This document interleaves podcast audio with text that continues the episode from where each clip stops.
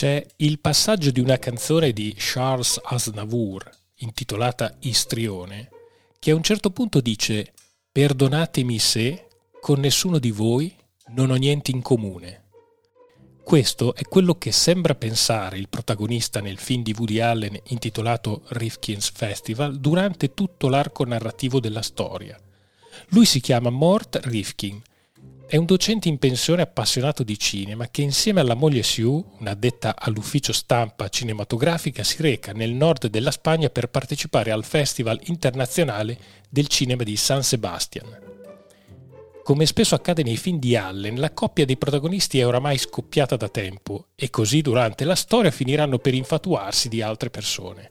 Ma gli intrecci amorosi passano in secondo piano, poiché il vero protagonista della storia è la magliante inquietudine che si respira durante l'evento cinematografico spagnolo, vissuta dal nostro protagonista come una vera e propria debacle di pensiero. Un declino intellettuale dove tutti, con un cocktail in mano, se la cantano e se la suonano per provare a dare un senso al vuoto che da troppi anni affligge la settima arte. Con la solita classe Woody Allen non fa sconti e neppure prigionieri. Rifkin's Festival è l'ennesima critica nichilista al senso della vita da parte di un regista che è sempre più ai margini, abbandonato da un cinema sempre più ideologizzato in battaglie di pensiero e sempre meno attento al valore delle proprie opere. I personaggi che abitano il film di Allen sono tutti perdenti, ma nessuno di loro se ne accorge.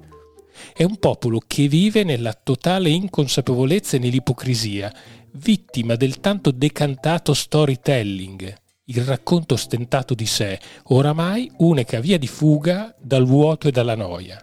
La bella e solatia San Sebastian, scenario in cui si svolge la storia, è una località abitata da metaforici zombie di passaggio e l'unica maniera per sfuggire a tanta miseria da parte del nostro Mort Rifkin è quella di rifugiarsi e rielaborare le proprie sconfitte nel cinema del passato, allucinando e miscelando in maniera ironica e geniale i propri ricordi con i maestri che hanno fatto la storia. Da Louis Buñuel a Federico Fellini, da Ingmar Bergman a Jean-Luc Godard, fino ad arrivare ad Orson Welles. Il nostro Woody Allen, attraverso il suo alter ego, sembra prendere le distanze da un presente caotico, vanaglorioso e incomprensibile. Insomma, se volete sapere dove sta andando il cinema, direi che questo film offre un ottimo punto di vista, o meglio, questo film aggiunge un ulteriore tassello a ciò che è chiaro già da tempo. Fingere che non sia mai cambiato nulla. Sicuramente gli appassionati dello streaming da divano o quelli da prima serata televisiva lo troveranno noioso e poco avvincente, ma quello che riesce a dirci con la solita immancabile leggerezza è che siamo in una fase di totale stallo dove oramai non ci resta che scimmiottare qualcosa che è già avvenuto e che non tornerà più. Molti dicono che questo sarà il suo ultimo film. Non sarà un capolavoro, certo, ma secondo me sarebbe la maniera migliore per chiudere in bellezza una stra-onorata carriera e mandare tutti a quel paese.